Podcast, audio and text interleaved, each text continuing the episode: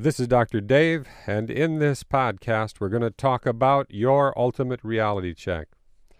Prayer is the ultimate reality check. You can fool some of the people some of the time, you can fool yourself some of the time, but you can never fool God. Prayer is a place you go to find out how you're doing. If you're getting into trouble, you can probably get straightened out during prayer.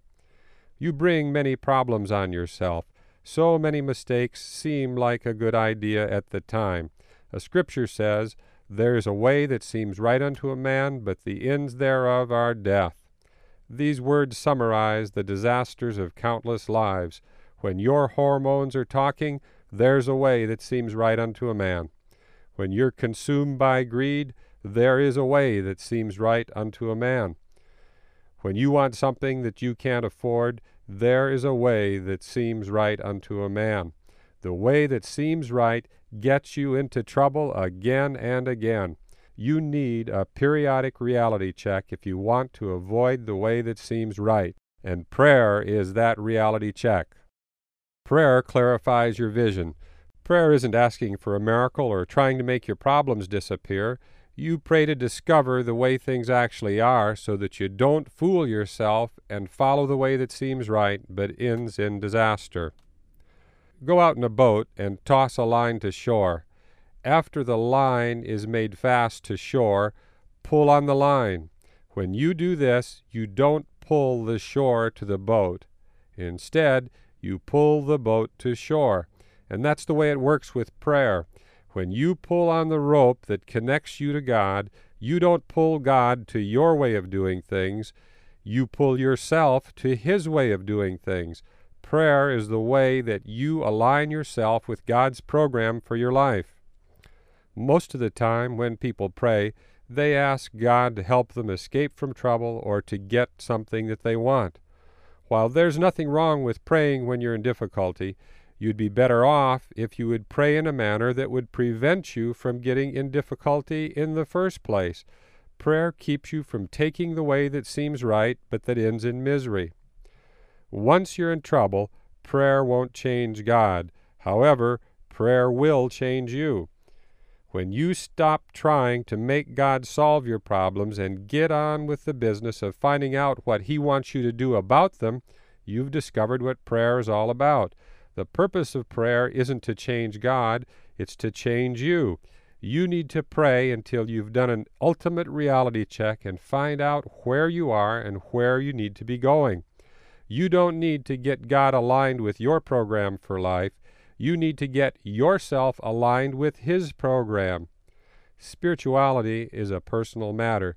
God has an agenda and direction for your life that no one else knows. Nobody can talk to God and find out His plan for you. That is your unique privilege, and it forms the core of your life's adventure with God. Some people carry an enormous burden of false beliefs about themselves and about their unlimited potential for excellence. They continually focus on their limitations rather than on their possibilities. Prayer helps them detect and eliminate harmful false beliefs. They step higher and run faster without those burdens. They discover the truth that sets them free. Prayer must have been supremely important to Jesus because he spent so many nights in prayer. The record shows that Jesus went into the desert to pray. He didn't spend his nights praying in the synagogue, nor did he hold long public prayer meetings. Most of his public prayers are exceedingly short and to the point. Most of his private prayer sessions are long, and the subjects of the prayer are unknown. Jesus would go into the desert and spend the night in prayer. Although we don't know if he prayed for the entire night, we do know that when he came out of the desert, he was full of wisdom and power. The desert is a superb location for prayer. There is no noise from the streets and no distractions from the activities of daily life. No one is around to observe what you're doing, so there's no affectation or role playing. You don't need to impress anyone with how well you pray or how spiritual you are. You don't need to adopt any special vocabulary.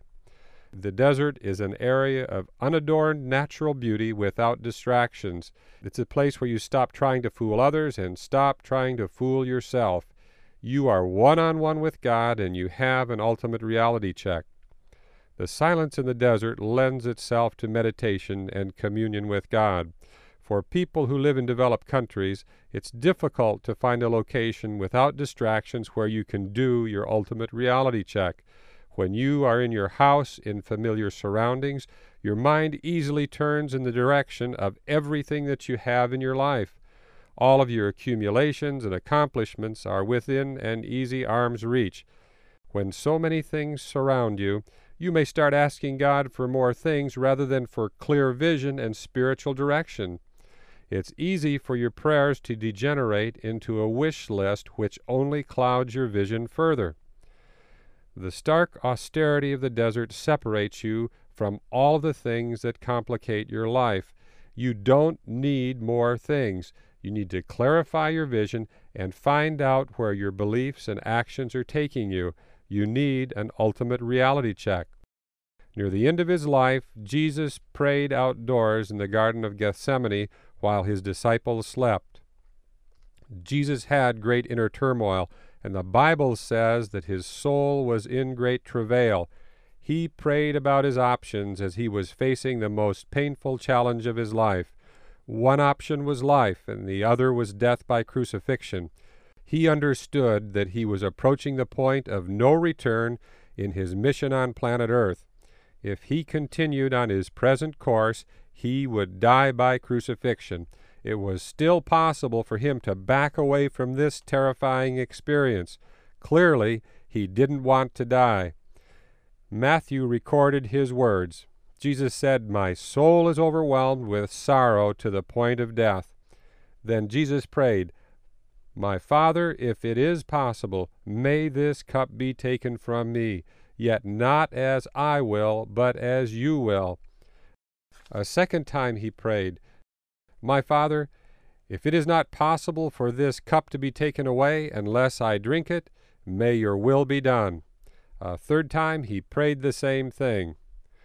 Jesus' prayer has much to teach us about the ultimate reality check, especially when everything is hanging in the balance.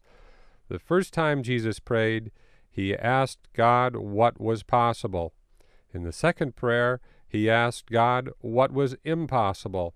The third prayer was a reality check to be 100% sure that he understood the message.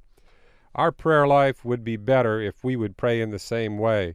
We need to ask God what is possible and bring our life into conformity with His master plan. Then we need to ask what is impossible to make sure that we're not heading in the wrong direction. Finally, we need to ask one more time just to make sure we understood the message and that we're not fooling ourselves into believing that our wishful thinking is actually God's will for our life. After Jesus did his ultimate reality check, he knew beyond all shadow of a doubt that he must walk the painful path to Mount Calvary. Crucifixion was the only way. When Jesus died, he paid the ultimate price and proved to the world that God holds nothing back. God will go to any length to redeem his creation. His love is eternal and unconditional. Death isn't a trivial event, and death by crucifixion is agonizing. It's not like slipping away in your sleep at 80 years of age in a retirement home on the Sea of Galilee. Jesus could have had a long career teaching people about God's love. Instead, he chose to prove God's love by dying on the cross. He could have established a school and taught his students everything they need to know about spirituality. Instead, he showed them what it means to live as a child of God. He could have written books that would propagate his message of love. Instead, he lived the message of love. I would have chosen any of these options before choosing death by crucifixion. I probably would not have even prayed about such a choice, the path would be so obvious to me. The way that would seem right and desirable to me wasn't the path that Jesus took after he finished his reality check with God. Jesus had to know beyond all shadow of a doubt that he was not committing suicide and engaging in a self destructive delusion. Prayer clarifies vision when it's time for the ultimate reality check. Jesus clarified his vision using prayer and then he willingly trod the path of pain once he knew what he had to do. When you become spiritually mature, you will no longer attempt to use prayer to get things or to manipulate God so that He will make your life into what you want it to be. Instead, prayer becomes your ultimate reality check that clarifies your vision and introduces you to God's program for your life. God is more than willing to show you His master plan. When you see and understand His plan, you discover it's better than anything you could have imagined. It will be good for you, it will be perfect for the type of person you are, and it will be acceptable to you.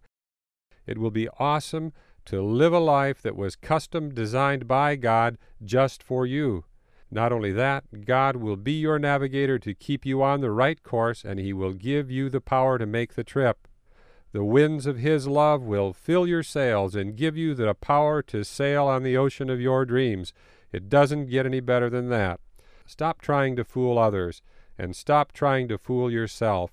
Use prayer as your ultimate reality check and align yourself with the exciting future that God has planned for you. Now, I want to give you an affirmation that will help you do your ultimate reality check. Prayer is my ultimate reality check. I can fool some of the people some of the time. I can fool myself some of the time, but I cannot fool God. Prayer is the place I go to find out how I'm doing. If I'm getting into trouble, I can probably get straightened out in prayer. If I pull on a long rope that connects a boat to the shore, I don't pull the shore to the boat. Instead, I pull the boat to shore. And that's the way it is with prayer. When I pull on the rope that connects me with God, I don't pull God to my way of doing things. I pull myself to His way of doing things. Prayer is the way that I align myself with God's program for my life. Prayer doesn't change God, prayer changes me.